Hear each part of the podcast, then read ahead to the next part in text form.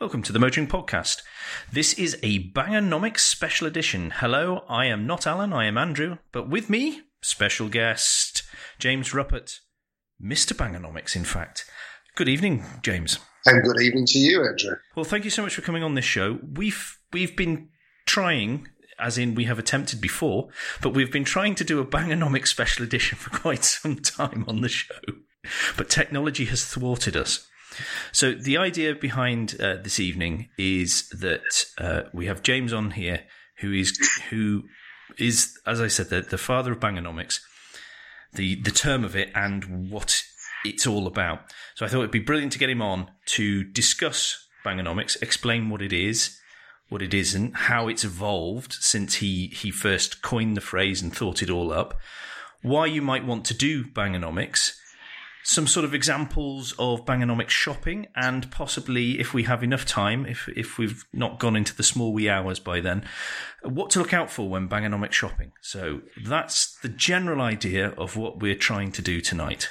So first of all, James, what is Bangernomics? In a way, it's whatever it whatever it means to you. I mean, the, I think the fundamental point of it is that you can afford the car. If, if you have to borrow money to buy a car, then it isn't bang, Bangernomics and mm-hmm. don't have to save up that much money to go and buy a car. It's one thing, you know, you, you've got to get people to think about it all because obviously it isn't just buying the car. There's lots of other things to bear in mind. You, you know, you've got to service it. You've got to make sure it's um, safe and sound. There's no point. There's no, nothing clever in having an unroadworthy car that's a danger to everyone. So what it is, it's a it's a legal, decent, honest car that you can afford. Mm-hmm. In some ways, I wouldn't even put a budget on it. Really, I know that some people think, yeah, it should be two hundred quid, and if it's more than that, you're mad. But some people, yeah, it could be five, six, seven thousand pounds because you can get a very, very good car for that. A car that, you know, a few years ago was 50, 60,000 pounds. And if you run it in the right way, you can have all the benefits of a really posh, smart car for hardly any money at all. And that's the idea behind uh, doing it because I think everybody in their own small way can have fun with it. Yeah, absolutely. Uh, it obviously when you, you you hear the term Bangernomics, you think, oh, it must be must be all done on the cheap, and you must be spending as little as possible. But I know that that's not that's not the case as you as you just explained there, because uh, for so many people, particularly the second car of a household, you are looking at three to five grand buying outright and running it uh, in within the household budget, but so that it's all roadworthy and you're you're you're doing it in such a way that it all the costs are manageable. That's right, absolutely. That's what it must be the whole you know the whole time. It, it pays to find a good local you know uh, garage who can help you. If you're very handy with a spanner, that's great. That's going to save you an awful lot of money. But uh, the key is, yeah, just and it is it's things like insurance in that if we just accept the first quote we get, you know, you're never going to get the you know the greatest deal. So Bangernomics is also yeah, let's let's do let's be really boring and spend hours trying to find the best insurance deal because you will be surprised at how much you can save. You know, it, you know, it can amount to hundreds still in this day day and age because insurance companies just expect you to renew. So never do what an insurance company expects you to do. So that's all part of it. And it is maybe sourcing parts, um, you know, uh, going online or going to a scrapyard and finding parts rather than just seeing what the manufacturer charges for them and taking a big gulp and thinking, yeah, I'll pay that because um, lots of used parts um, are just as good as brand new ones. Mm, yeah, but it, it, if you can find a, a, pet garage that you can trust, yeah. that takes a, a, lot of the stress. Out, particularly if you're like me, who is, I think the kindest way I can put it is inept with spanners. And if you can find some people that you trust and that you you know is going to do a good job at a reasonable price, that takes a lot of the stress out of it because it is it, it can be that can be one of the hardest parts of car ownership, particularly if, if down the second-hand route is is having keeping it maintained in an affordable manner. That's right. I mean, you've got to ask as many friends and family about who, who they use and get recommendations. If you don't know anybody now, that's the best way to find it. Because, as you say, that's the most important thing. Because what you want is a garage to do is actually to come back to you and say, well, we can do it this or we can do that. If a garage starts out, they're great. If they just, you know, repair a car and it's done and it's 300 quid that you never thought you had to spend, that's really bad. They should mm. talk to you about it and say, well, look, we can do it this way, we can do it that way, we can take it to bits and can't take it to bits or we can get a part here. A garage who talks to you about it and seems genuinely interested rather than just being a fitter is exactly what, what you actually need. And I'm very lucky. I've got basically, i I've got an ex, ex Citroen dealer down the down the road. So they have come across every problem there has ever been. Uh, they, they, were a dealer in the in the in the eighties and into the nineties, and but actually they, they run a fleet of ZXs as their loan cars. So how cool is that? There's, there's oh wow, four of them. You, yeah, want to go and use them just for the four. just for the loan car. Yeah, that's right. So I'm sure some some cases would go there just for that. Um, but yeah, it just means that they know how to look after our older cars. So they're the absolutely perfect people for me. But I have long discussions with them about things, and that's great. They are they are car enthusiasts, and that's so difficult to find because if you go into some uh, faster fit places that we all know, um, they're not going to be enthusiasts. They're doing you know they're doing their job and they're going to clock off and go home. Quite right too, but if you find a garage that cares about cars, that's that's half the job done, as you rightly said. Going back in the midst of time, when did you think up the co- coined the phrase bangernomics. Yeah, that's right. Yeah, because because people have been doing this forever, and they probably yeah. did it with chariots and all sorts many years ago. And who knows what you know, and penny farthings, you know, making them keep going. Um, part of it was my dad used to work with somebody who um, would habitually buy.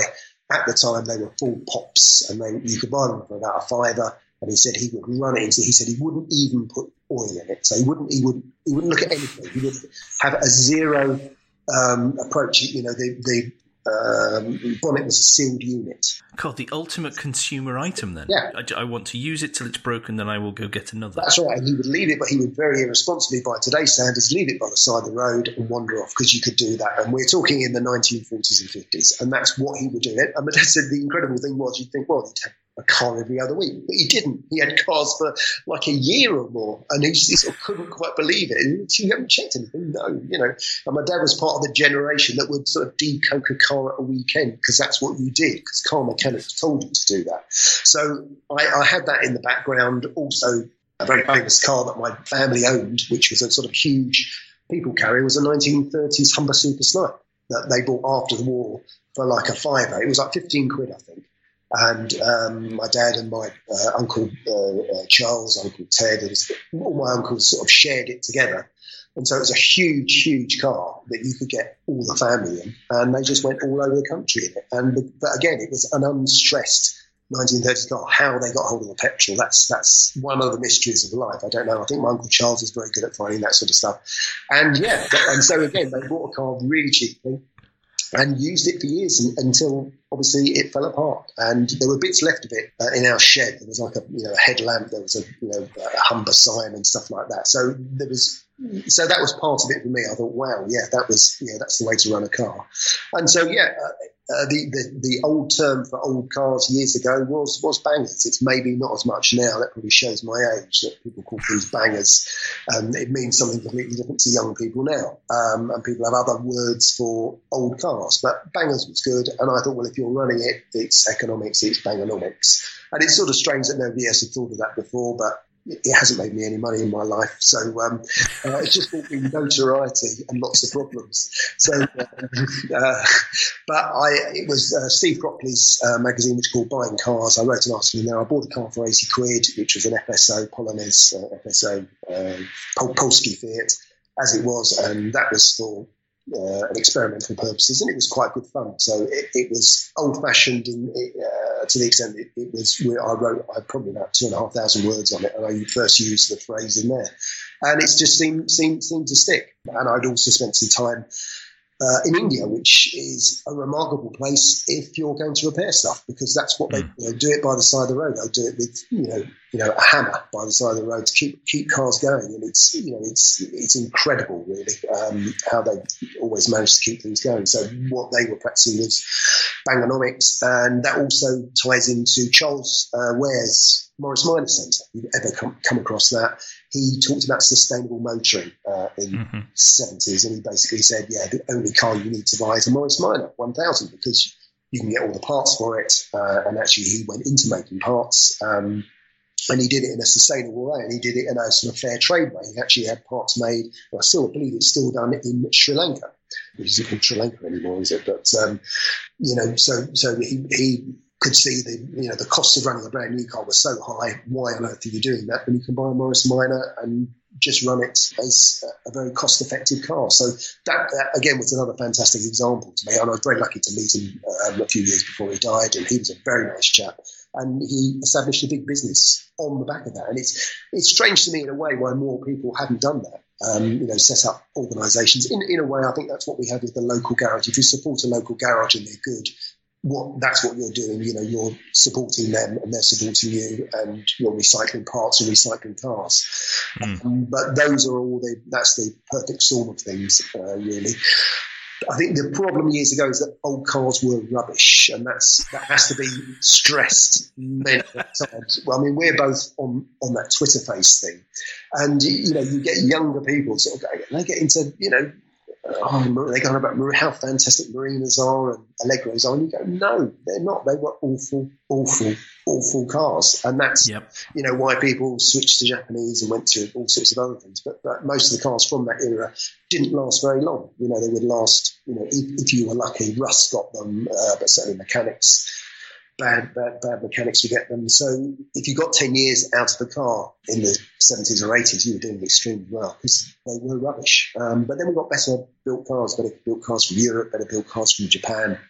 Um, and that made things better. And certainly when you got into the 90s, it was easier to say to people, you know, consider an older car because they were getting better made and they would last longer. What do you think is the this is a bit of a left field question, probably. But what do you think is uh, a peak Bangernomic age for a car now?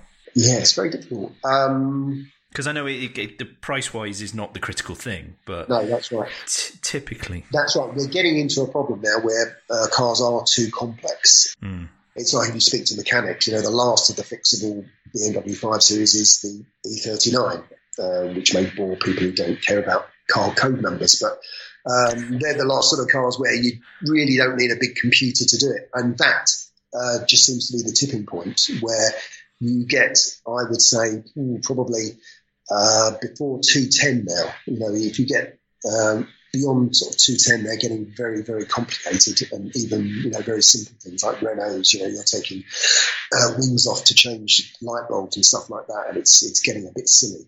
Um, so yeah. you've, got to, you've, got to, choose your cars very carefully. Um, it does seem to be that most of the 90s cars, some of the 80s cars, uh, and that little period, sort of up to up to 2010, um, is probably a good place to still go shopping. But again, it mm-hmm. depends on your garage. You've got a good garage, and they can probably plug in the stuff that needs to be plugged in and will help you out. But that's the thing that seems to kill most cars these, these days. It's the uh, ECU not working anymore. Um, yeah and they're not cheap. No, no, if you can get them, you can get them. That's right. So, so, so, so that's the very scary thing: is that car can look in fantastic condition, uh, but there there are problems lurking inside it, modern problems that will that will kill it. Whereas if you've got a car that's very old, um, like a Morris Minor, that will keep going forever. Yes, it's do you bring out the larger of your two lump hammers and exactly yeah. give it a smack.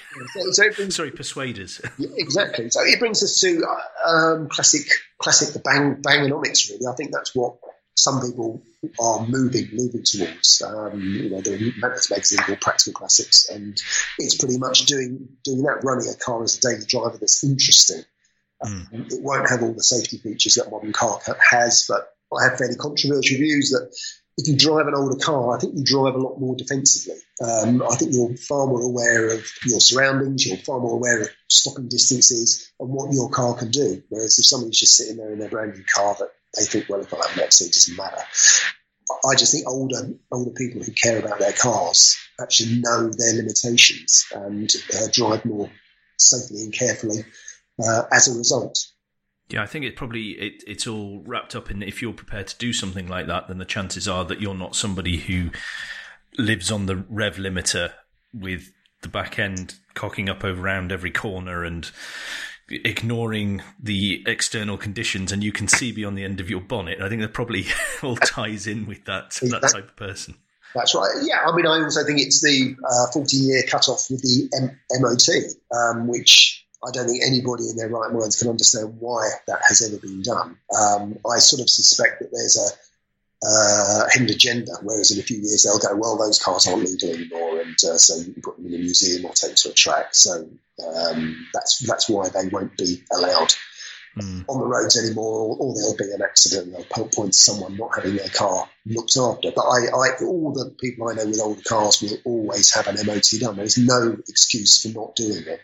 Uh, yeah. And I just think it's a you know it's a it's a big abrogation of responsibility to allow this to happen. It, it, it seems dark to me. As you say, the people who, who, make the commitment to those cars are going to look after them. Yeah, I, I, yeah. Again, I think it if a car, an older car, has an MOT when it doesn't legally isn't legally required to have one, again adds that extra layer of comfort to anyone possibly looking to purchase the car. Yeah. Um, because you think, well, they've taken the time to look after this. You know, I, I can see an MOT history, even though, you know, this was the date where they didn't need to do it from, but they still kept doing it because yeah. they wanted peace of mind. So, you know, it's, it, it is all tied into that responsible, the responsible nature of it all. Yeah. Why would someone think or consider going down the Bangernomics route? I think it's really if people stopped and thought about how much money they actually spent on a car. Um, because, as you say, especially when it gets to a second car, um, because people do need cars these days because um, there aren't bus services and train services. I live in the middle of nowhere. If you don't have a car, that's it. You know, you, you, you don't have a job, you don't have a social life, and that. Well, you you it's creating transport poverty. Yeah, absolutely. Yeah, yeah, And there is a there is particularly in the countryside there is a sorry we're not going to try and fix society here, but there is a there is a section of the of society that that can't get jobs or struggles because they can't drive or don't have a car, and and public transport services are not great. And it, typically, if there's no public transport, it's not many places that are out in the sticks have taxi services either. It's not like they can hail an Uber either. Yeah. Uh, it's all built around the metropolises. So it, by not not having a car, and these people are trapped, and they're trapped with isolation. They're, they're trapped uh, economically, and it keeps them down because they can't go out and get a job. Uh, and it, and as you say there as well, there's there's sort of loneliness as well because they're not able to get out and do stuff, meet people, meet friends, things like that. it, it is. It, this is one of the things that I think is is happening that people just don't appreciate, particularly when it comes to uh, people screaming about air quality. Which, again, I will reiterate to anyone who's heard me before: yes, we should have clean air, yeah. but how we implement the changes or legislation to help that come around needs to be carefully thought out because there isn't a one size fits all, and taxing people is not the way to do it. Well, no, I don't know if you've seen something in the last few days. There's the government in Ireland are aiming to uh, ban private car ownership. They want to do it in the next ten years. Oh, right. And in a in a in a rural country like that, it seems um, almost insane to even want to do that. Obviously, they want to cut their carbon to zero, and that's one way they, they're going to do it. They want people to move, obviously, everybody into towns. Nobody lives in the country, and nobody has cars. And I don't know. This sounds like a like a mad scheme, and I, and I thought, well, I better check up. This is real, and it, and it is actually a policy. It is actually promising. So, you, you, know, I mean, I have many good friends who live in Ireland, and I just think, you know, it's difficult enough owning a car there. You're taxed very heavily to own, especially an older car out there. Um, and this just seems like a, a step too far uh, because for all of the reasons that you mentioned, it's that um, there's a lot of people that's effectively excluded from society. Um, mm. and I'm always amused by uh, all the surveys that come out, like nobody's learning to drive and you know no one needs a car anymore. And you know that they all live in London. There are PR companies in London doing this. They don't live out here. They don't live in the real world with the majority of people. Yeah, they, have asked they've asked one tower block. Mm. Yeah, it's got great public service or, or sufficient public services, not great, but sufficient public services for people to not think, oh, there's an alternative way. Yeah, and it's so. I mean, if I lived in London, I wouldn't have a car. No. It, that is just a place that's so difficult to get around, through, in, out of that it, it's No, no thanks. Well, it is. and I love cars and I love driving and I prefer to drive if I can, but that, that's a place, no, forget it. Well, that's what we see. I'm so immensely old is that I used to work in London and have to drive into London. That was part of the deal was I sold cars, and the cars I held, I had to drive into London. So it was always a thing that um, if you didn't get over the Bow flyover by seven fifteen in the morning, you were stuffed. So you so you had to even then, you know, that's we're going back, you know, well over thirty years ago. You still had to get up early and, and get in to beat the rush. Um, but now London is utterly unlivable and drivable if you have a car because you just sit in a traffic jam, and I avoid it completely. I don't go there for meetings, and I'm very lucky now. If somebody says come to London, I go no because I'm just not going to go. Even though I've got a, I've got a fantastic secret place I, I can park for free all, all, all day because I know where I'm going. But if I do I do that, I'll get on the tube, I'll go in, I'll do whatever I have to do, get back in the car and go home as fast as possible because mm. there's no joy whatsoever in London. And again, the remarkable thing about walking around London now is all you do is spot Uber, Uber, Uber, lorry, lorry, lorry, bus, bus, bus, taxi. And there are, you know, there's there's not families on days out just cruising around no. Street looking at things. It's all commercial traffic anyway, but it, it is a it is a huge mess, and in a way, it's a object lesson into not how not to run a big city um, when it comes to transport. It's just it, it seems like a complete mess apart from yeah. around. But that's really really full these these days, and it, it's sad to say it because I was born in London. I come from London, but I'm never going back there for, for, for those reasons. It's so car unfriendly. And again, I don't think this is what certainly councils realise. If you prevent cars parking in places or doing things in certain areas, then people will, they won't go anymore.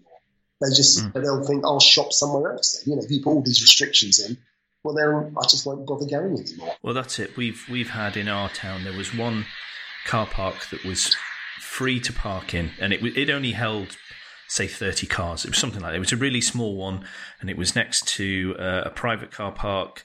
And then it was then there were other council other council run car parks that you paid what 80p or whatever it was yeah. for a couple of hours. And the free car park was always full, always full. Yeah. And then they introduced and said, right, we're changing it all. It's a pound now. All the council car parks in the town.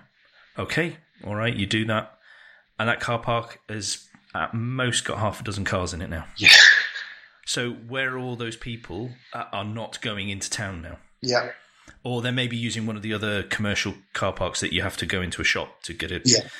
get your money back on the yeah. ticket. But a large proportion of those people will now not be shopping in in the town, and as you say, that just causes a knock on effect. We've got more and more empty shops. Yeah.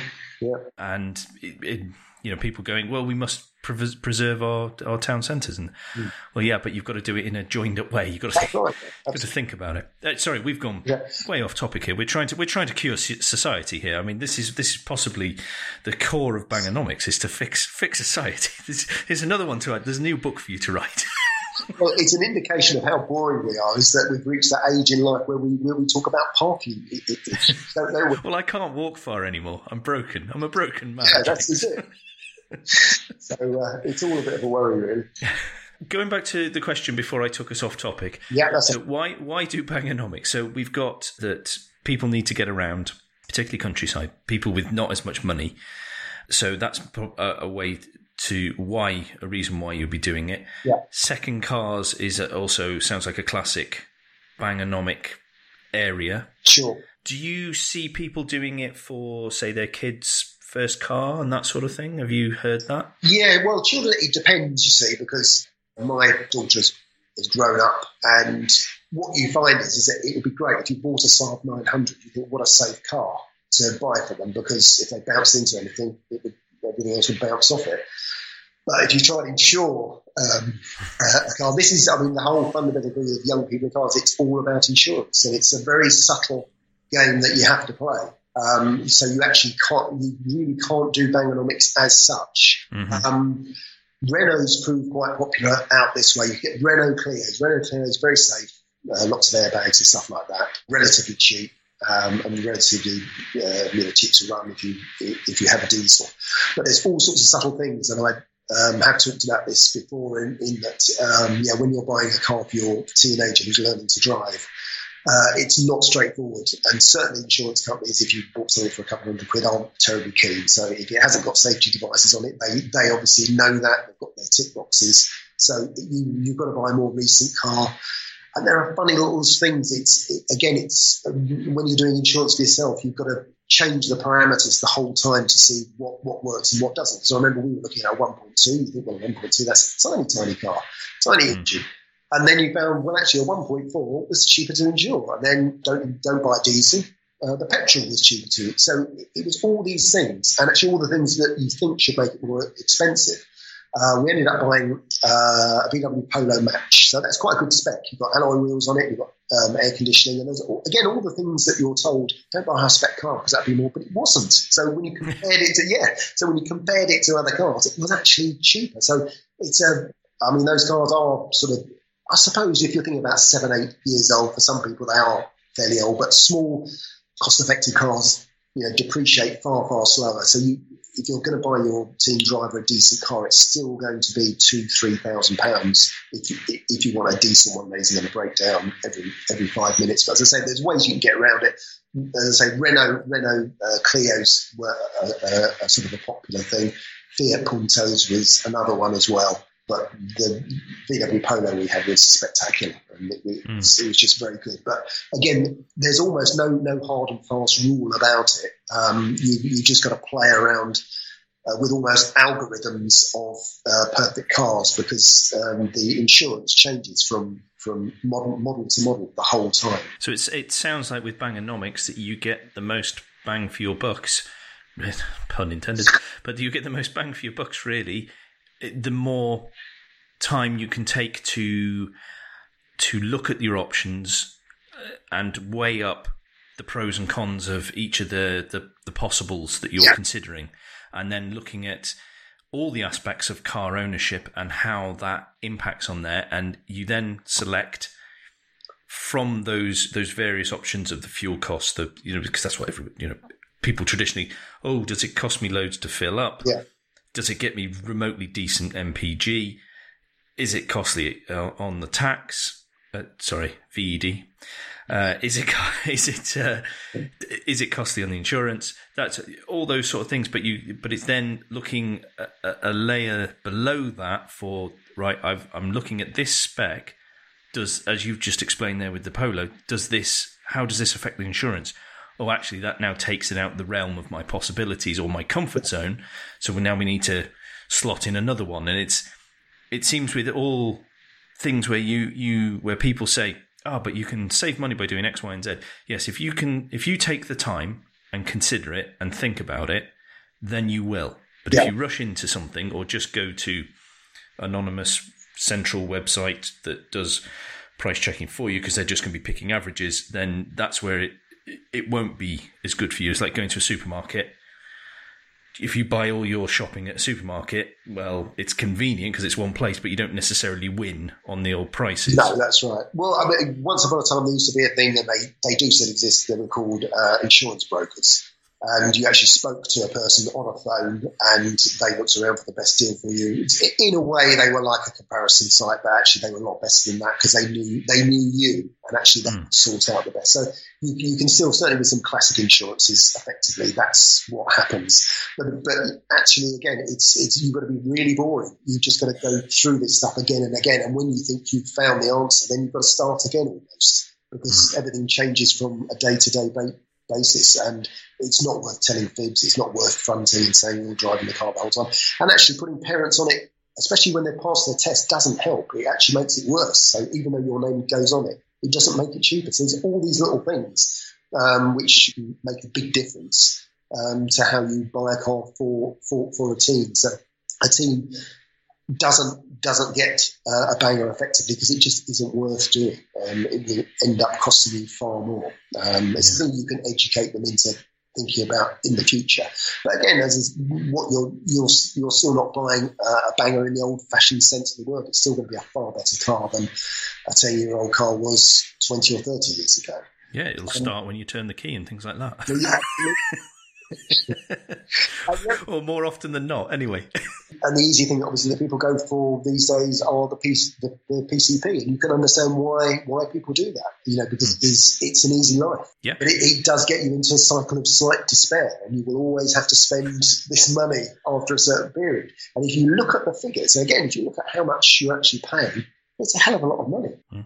I've recently written a uh, an article, quite a, a, large one for a well-known motoring magazine, where basically, yeah, taking you know what the cost of a PCP is, and just just the deposit on what you pay, and just say, well, actually, you could buy this, this, this, and this, and this, and this, and you know, there's some spectacular cars. So although you know you're you know you're you're, you're buying a brand, brand new car that is not going to cause you any bother.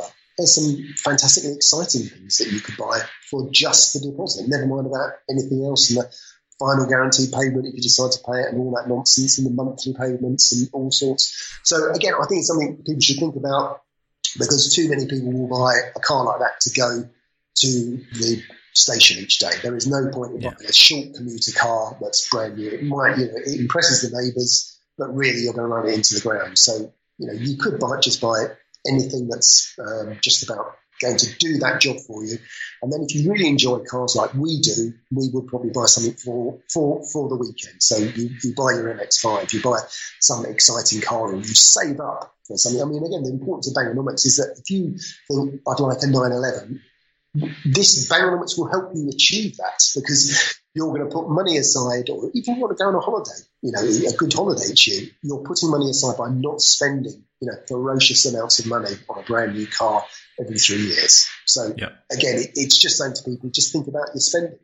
Don't go for the easy option. Appreciate what what what it goes what goes into having a brand new car and yeah. the, the the costs associated because it's not just the it is not just having the car on the drive at the end of the day. There are many costs that get added to the monthly. Yeah. That, that, that people don't appreciate because they just go, "Oh, look at the monthlies," because that's what they've been taught. That's what they've been helped into. Yes. Some examples of Bangernomic shopping then. So you've obviously had people get back in touch with you. Um, what's and you do it yourself. What sort of could you give some examples to, to listeners of Bangernomics, particularly if there's any there that they might not consider to be Bangernomic? Well, it is. It's, like you can never go wrong with a Golf. It's like one of those things. Like you said to people, "Yeah, go and buy yourself a VW Golf, really, if it's in good nick, you're not going to go wrong. You know, it's the one got service history, it's all clean and tidy, it's got a fresh MOT with no advisories on it. You know, you know, you're probably not going to have a problem with that at all. Uh, you'll pay slightly more because it, because it is a VW Golf. So in that case, will you buy a Ford Focus or you buy a Toyota Yaris or something like that? So it, it's if you just go for the that that sort of middle market car, you really cannot go far wrong. Uh, it's just interesting when I have readers write to me and they say, "Oh look, this is what I bought," and it's a uh, it is a very nice five series. Certainly, minis are becoming, uh, although minis can cause all sorts of problems. The, the earlier minis, which I think is probably the prettier one, um, there's a lot of people buying those now because they are you can get a Cooper S for you know two thousand or less, um, and provided it's in good condition and provided it hasn't been you know, bashed about the last person looked after it. Those are looking like spectacular looking cars, and they will probably go up in value as well if you look after it. In a few years' time, someone's going to say, "Well, all the good ones have gone. You've got a good one," and yeah, and so that will start the cycle again of minis being worth millions of pounds for some reason. but that's what people show me. But also, you know, I get people show me something like a, a Volkswagen Bora, you know, which is the, the worst car name ever given to a car, um, or probably the most appropriate as well, isn't it? Because again, it, it's a it, it's a golf with with you know a, a, boot, and yeah, I think I saw someone the other day who bought one, and it was like eight hundred pounds, and you looked at it, it was stunning. You know, it, mm. it was you know he, he, obviously cleaned it up, and things always look better in pictures, but this just looked unbelievable, and it was uh, it was a diesel.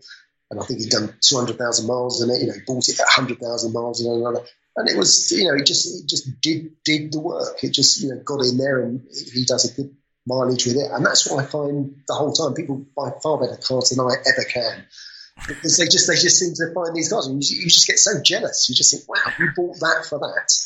Um, yeah, I will adjust my search parameters on eBay and Auto Trade or Gumtree. Well, that's right. It is very dangerous. You see, the problem today is it's, it's very easy to buy a car, and it's very easy to buy a car without seeing it. And that is probably the big problem that we have today. So people will look at a car and think, yeah, I'll, I'll buy that because uh, it looks good in the pictures, and they'll they'll do the you know we're lucky we can do things like MOT uh, checks effectively of the history online. That's that's a fantastic resource now because it will tell you so much truth, whereas the, you know, the seller won't tell you these things or what it's failed on over the years. So that's great. But again, I, I still want people to go and actually have a, have a look at the cars because there's so many things you can learn about a car when you actually see it and actually meet the owner and you know, see the environment it's been kept in and uh, you can make a decision very quickly. No, I'm not having this. Whereas online, it just seems sort of too easy to too easy to do. Well, that, that leads us nicely into the uh, the other segment I want to do, and, what's what is to look out for when you're doing Bangernomic shopping. Let's just pretend that I'm completely inept and I am I, I'm I'm very useless when it comes to selecting cars. Now I know that's going to be a big stretch for me, not at all. So if I'm going up to a, a car that I've I've found somehow and I'm going to go and look for it, what are the sort of things you would recommend that somebody looks out for? Well, what I do like, I always like family-owned cars. I just adore those because there's usually a you know a ton of history with it. You know, they don't have to have owned it for brand new, but certainly if they've had it for you know four, four or five years, and there's lots of history, and it's all family. It's usually a pretty good car. You know, I find most people, and also if you speak to most people, you ask them difficult questions like, "Has this been in a crash?" I'll tell you what, most people will tell you they will tell you what's wrong with the car. It's very, very strange, and uh, you know, people become very evasive. You? So there, you know, there may be a problem. But if you, again, if you're face to face with somebody and you ask them a direct question, they will answer nine times out of ten. They say, "Well, yeah, I did have that problem a few years ago with this or that or the other." But that, that is why it's so important to talk to people. I'm a tremendous car snob, so if I go down a crunchy driveway, I know that this is it. I'm, you know, I've I've I've got a great car potentially because they look as though they can afford to look after the car. So it, mm. it, it, pays to be a complete snob and judge a book, book by its cover. Because if somebody looks as though they can't afford to look after the car that you want to buy, you know, if it's a prestige mark, you know, and you're on it, you're in a, a fairly dodgy area, a less than salubrious area, it's not a good sign. Um, mm. You know, that sounds awful, but actually that served me extremely well over the years because you do find, yeah, if a car isn't looked after very well by someone who you don't like the look of and wouldn't invite round to tea. You know, I, I, find that's a really good judge. But, you know, that's the great thing about, about buying an enthusiast car because enthusiasts will tell you everything about the car. And there's nothing better than finding someone who's really passionate about the car they're selling. It doesn't happen very often because for most people, it's just a, a consumer goods that they're selling and it's a real pain because they were offered hardly any in part exchange at the dealer, so they want to get rid of it and so mm. they care less. But again, you will come across, and these are the perfect people to find who really do have all the bills, um, you know, filed away, know everything about the car, and are happy to tell you about it, and probably have some spare parts to give you. And really, those that's the that's the car you want to buy. Um, but it, it is for me the fundamental thing is actually go and look at the car. You, can do so much these days without seeing the car, but finally, don't ever you know, don't be panicked and thinking, oh, I missed the car, I missed the car. You, you, can't do that. You've got to say, yeah, I'm going to come and see you on Saturday. And if they sold the car from under you, what can you do? There's nothing you can do about that. But you've got to see the car in the in the metal. Mm-hmm. And I did that this year. Actually, I went to Bologna to buy a car.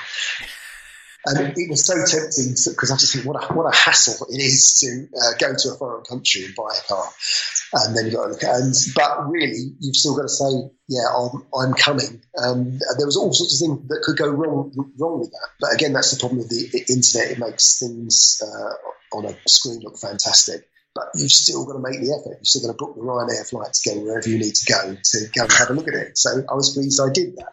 Um, it's been a, you know, it's been it's been fun and games afterwards. But yes, if I had just bought it blind, I don't know. I think I would have been a bit, uh, you know, dis- disappointed with it all. It wouldn't, it wouldn't have worked out, it wouldn't have been as much fun either. So, what's your fleet at the moment? Well, yeah, I've got. Uh, well, uh, um, I suppose in, in, size order, several of them are broken, but um, uh, I've got uh, the, the, small stages. I've got. I'm very lucky. I bought um, uh, an Innocenti Mini, which is now MOT'd from 1977. Uh, for those who don't know, it's a Mini, but it's an Italian one. And it doesn't look like a Mini, it looks like a Fiat um, because it's got a body by Tony on the top. So, but underneath it's a Mini 1000, uh, and that's a huge amount of fun. That, that now seems to have um, a water leak of some description um, near the water pump, so we're going to have to look at that the weekend. I'm very lucky on Mini Cooper, which is what I'm celebrating 40 years together with my Mini Cooper this year. I've actually got a wedding anniversary, but I've actually had the Mini far, far longer than I've had Mrs. Ruppert. and so that is uh, an immense amount of fun. Uh, I've sort of doubled up really on tiny, small, interesting cars. That's broken because the suspension is broken, but it actually still works, so it's okay. I still drive it. It's just got Audi type suspension. It's just rock hard. Just parts on it, parts are so badly made they just break. But it's, it's, still fine to drive, but I will sort that out. And then going larger up, I've got the Baby Shark that, that you know of, which is uh, a BMW 320. It's the first uh, of the uh, BMW 3 Series cars. That's also broken. Failed its MOT on its horn. It's got a few other things that we're doing. And actually, I only, to my disgrace, I hadn't checked on, up on the age of the tyres. The tyres are fantastic. They're like Michelin tyres, so they're the best class of tyres you can get. And I looked at the code and I just I thought, that's 16 years old. I've got 16 year old tyres. They're, they're, actually really good, but I just thought, I don't think uh, I should have 16 year old tyres anymore. So uh, I'm going to change all of those, which is a very a very good thing for me to do. And then I've got a Land Rover, which is um, always seems to be leaking, and it's still it's leaking brake fluid at the moment for some reason, which isn't very good, but it works extremely well. And uh, beyond that, uh, my daughter has quite a modern Golf uh, that we bought about a year ago, which is really good. It, it, it, proves to me how fantastic modern cars are, actually. It's a 2015 Golf Blue Tech, and it will do, you know, it, it's a petrol. It will do 60 miles per gallon. You just think, wow, you know, so that's you know, yeah. that's quite incredible. It's nice to see a brand new car. And then I suppose so. What I'm, I'm effectively doing, I'm doing classic Bangernomics. I think with my old cars, they're all cars that I keep. They're all cars that appreciate in value, and they're all cars I enjoy driving, and I do drive long distances um, from from from time to time. You know, that, that's the car I use when I want to go somewhere. So if I want to go 300 miles, I will get into one of those cars. Mm. And um, the other car, which uh, my wife runs, which is a Porsche Cayenne, and that was a very cheap four x four, effectively. And that's turned out to be a really, really good car. So apart from that, it sort of drinks fuel like it's going out of fashion. It's you know a complete drunkard when it comes to four star. It just takes tons of it. But it's again, but it was bought relatively cheaply, very, very cheaply for you know for a Porsche. And uh, my wife loves it, and that's the main thing. Um, but to drive it is it's fantastic. But that is is proof again to people that yeah, for not a lot of money, you can get an amazing amount of car, and it is. And you know, there's all sorts of wrong things wrong with four, before and SUVs these days. Um, but actually, that's that's really good, and I actually think it looks pretty now. I call it the flying pig, but I look at that now, and I look at some modern sort of four before SUV things, and I think actually that's not half bad because it does look like uh, a 996 911 that's slightly raised up and it's got some extra doors in the back. So to me, that's a win. Yeah, yeah.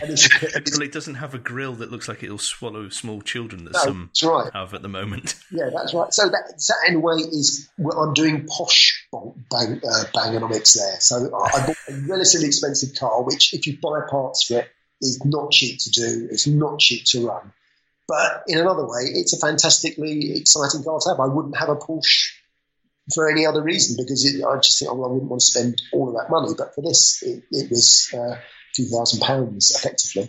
Um, and it seems to run extremely well. And uh, yeah, it's all safe and legal. And as I say, Mrs. Ruppert likes it, and that's the main reason yes. we have it. Um, so yeah, so there's a fairly eclectic bunch. I, I run mainly old cars because uh, I'm old and miserable now, and uh, I just think um, you know modern. But but but what but what it's taught me, it's a bit like the BMW. It's actually, I mean, it's nearly 40 years old next year. But actually, when I do a long journey it, it's fine. You know, the, the fact that you have to wind the windows down doesn't make any difference to me. And it's actually very smooth. It's the suspension is very compliant. The wheels are relatively small and balloony, and the ride is is brilliant. And mm. um, the steering it isn't power steering, but it's it's very sharp. And you know, maybe maybe I am just just a dinosaur. I was called a dinosaur on a BBC local radio program. I'm not I'm not invited onto local radio very much these days. Uh, but this bloke, I think he, he, thought he was going to insult me, and I said, no, yeah, that's right. I am a dinosaur, I, and I'm quite happy being a dinosaur. I've sort of found you know, a type of car and cars that I like, and that's what I will drive. Mm. I don't have to drive anything more modern than what I've got. And the fact that they will be, you know, most of them are now tax free is a bonus to me. Yeah. Just, you know, Yeah. I do like the idea of that. That's it. Again, it's, it's classic car bangernomics or whatever you want to call it. hmm So yeah, I'm, I'm very lucky. I've got lots of cars. I've got far, obviously far too many cars, uh, but I can just That's not a thing. That's not a thing. I refuse to accept that that's a thing. You, you can, you can never. Far too many to drive at once. That's that's the only thing you can say. I do. I do do them in a very strict rotation. I don't, you know, I don't leave cars to fester for weeks. You know, I, you know I, it's it's days between cars, and I will use them for specific jobs. And um, yeah, I will always make sure that I use them because that's the that's the way that cars don't work. Is if you leave them to one side, and they're Mhm. expensive and fall apart and rust apart and don't work. So it, it's important to give them as much exercise as possible. You've got a, a book out at the minute, uh, which for everyone listening, I am waving in front of the camera, so that's helping you all immensely. Called the Bangernomics Diet. Now, why have you written this? I, I sort of did it. I, I quite like the idea, the idea of, of writing a diet book. I'd like to think that probably 25% of the people who buy it would think, oh, this is the this is the, the answer to my problem. That I, you know, I'm overweight. So if, I buy the because people will buy anything with diet on the front. So it's a lesson in consumerism for some people. Yeah, I think it was Alan Alan Co- Coren, the uh, famous humorist. He once called, I think he had it, it was called the Cricklewood diet, and he did it specifically because he just thought people will buy it because they just think, oh, you know, it's a diet book. So Mm. I, I found that amu- it amuses me. So it amuses me. So one person is amused, but it's re- it was really to restate the principles behind it because you very uh, kindly mentioned, you know, is this bang on? Isn't isn't that? Because you get so many people ask you uh, about it. You know, is my car Bangernomics? And you know, it's not for me. It's not for me to answer the question. It really is the most fundamental answer: is can you afford to run it? Do you like it? Is it cost effective for you to run? And if it is, it answers all those questions. You're doing Bangernomics. Um, and I just wanted to restate that yes, you can. A classic car, I believe, is bang, Bangernomics. You're doing the most environmentally thing you could ever do, which is recycle a car. You know, you're keeping it going for posterity and you know you're, you're keeping it away from uh, ever being you know sent sent to a scrapyard. You, you're doing a very good thing indeed by running a much older car, um, and also with regard to a thing like a Porsche Cayenne, which obviously is at that it's at that point in its life where people don't want a Mark One one anymore because it's going to cause them all sorts of uh, trouble. So they're relatively cheap, so you can nip in there and buy one and have fun with it. And so that that's what I'm doing with that. So that's that's that's like luxury Bangernomics. So it's a way of just restating the point. So for people who practice Bangernomics, this book is of no use to them whatsoever. You know, they can, you know, use it. If, if, if they've got a wobbly table, it might just help uh, wobbly anymore. But, but for someone who's who's really into it, it's not for them. But it's something you might buy for your dad, you might buy for your brother or your sister or a friend, and just say, look, do you know what? You know, maybe instead of having another PCP experience with whatever you have out there, because they all look the same, you know, you can have a bit more interesting life and save up for that holiday you want and save up for that house you want. You know, read this and it might guide you in the right direction. So that that was the principle behind the book. It was just a, another way of putting Bangernomics in the title, but I just wanted to nudge people along and answer, you know, a few questions about people say, is this or isn't this Bangernomics? It's a great read. This isn't a long book, everybody. There's, there's no, don't be thinking that you're getting a huge Bible of uh, instructions or anything. But it's a, it's a great guide uh, that goes goes through. Uh, it's ten, it's ten chapters, and it covers some of the stuff that we've talked about tonight. Like you know, what is it? Why? Uh, why you might do it? So the basics, buying uh, bangers, and then you've run through a couple of uh, uh, different different grades of bangernomics. Yeah. So there's the Luxo bangernomics and there's the classic bangers and things like that. So in here is it is a really great, uh, really great guide. And there's also one of my the, the the, the Bangernomic Commandments, one of my favourite chapters. That is, that's Yeah. it's great fun to run through that. But uh, there will be a link in the show notes, everybody, and I, I strongly recommend, having read through this myself, strongly recommend that you you go and get a copy of this if you're at all interested in Bangernomics because it, it, it is a great explanation. Obviously, after you've listened to us talk about it, but it's a great explanation uh, to to help you dip your toe into the Bangernomic world if that is something that uh, interests you, which uh, I think I think most of the people who listen to the show are interested in that sort of thing. Yeah, no, thank you very much for that. I appreciate that. I appreciate the plug. No, not no problem at all. So, where where else can people follow what you do, uh, and uh, where where should they go to? Um, well, you can follow me on Twitter as Bangernomics. Um, usually, I, I, I, stick to cars rather than the full-on politics nonsense uh, that seems to affect Twitter the whole the whole time. And I'm pleased to say that you do too. That uh, you are you are a voice of reason there, and I would recommend everybody to sign up to the Motoring Podcast because that is very good fun, and especially you as uh, Crack Windscreen. I think uh, you're yep. as well. Um, I do make irregular um, YouTube videos. Some of them go down quite well, and some of them I, I think people think I'm I'm mad, but I do them from my garage, and uh, I wear overalls, I wear a hat and uh, I go on about some sort of nonsense to do with cars, and uh, people quite like that. And obviously, I'm Bangernomics there. So if you go onto YouTube and go Bangernomics, you can find some of my videos on there, which are quite good. And I actually do the intro and outro music for that if you're interested. Uh, I don't think you can buy that anywhere, but it sounds like a, a mad heavy metal uh, experience. And apart from that, I do pop up in Her Majesty's Autocar each week. Um, I have a column in there, which actually is quite uh, fun because I do get a very good response from readers uh, from that. They're all they're all about my age and they all sort of enjoy buying older cars, and that's um, uh, and that's quite good fun. And people seem to like it. And I do have my fleet is featured in there. Otherwise, I do edit a magazine called uh, Free Car Mag mag, which doesn't have very much Bangernomics in it at all. But there's Bangernomics. I, am doing a Bangernomics mag from, from time to time, I'm, and I'm actually going to print one later this year. Which you will have to pay cash money for, um, and that's going to be sort of a, a good old-fashioned long form stories about older cars. But yeah, if you go to bangernomics.com, and you can, if you want to ask me questions, just go to bangernomics.com or, or go on, on that Twitter and you can ask me questions. Uh, but everything is sort of downloadable from there. There is free stuff you can get on bangernomics.com. It's been running a long time, and I've revamped it this this this year, so it, it looks a bit sort of more more professional. But uh, yes, I'm out there in the real world, and uh, I will answer your questions if you have them. Excellent. Well, I'll make sure there's links to all those those various digital places to so people can uh, drop in and see what you're up to there. So I just leaves me to say thank you so much for coming on here and helping to explain what Bangernomics is. And uh, I'm now going to rush off and look at eBay, and which I know my wife is really going to be delighted with. what are you doing now? Don't do that, Andrew. Oh no, it's all right. It's all right. I've talked to an expert. It's okay. I've talked to the expert. oh, you, are going to blame me then? Yeah, yeah, absolutely, okay. absolutely. so thanks so much for coming on here and talking to us about Bangernomics. It's been great fun, and uh, I really appreciate you giving up the time to do that. Yeah, that's a pleasure, Andrew. Always good to speak to you.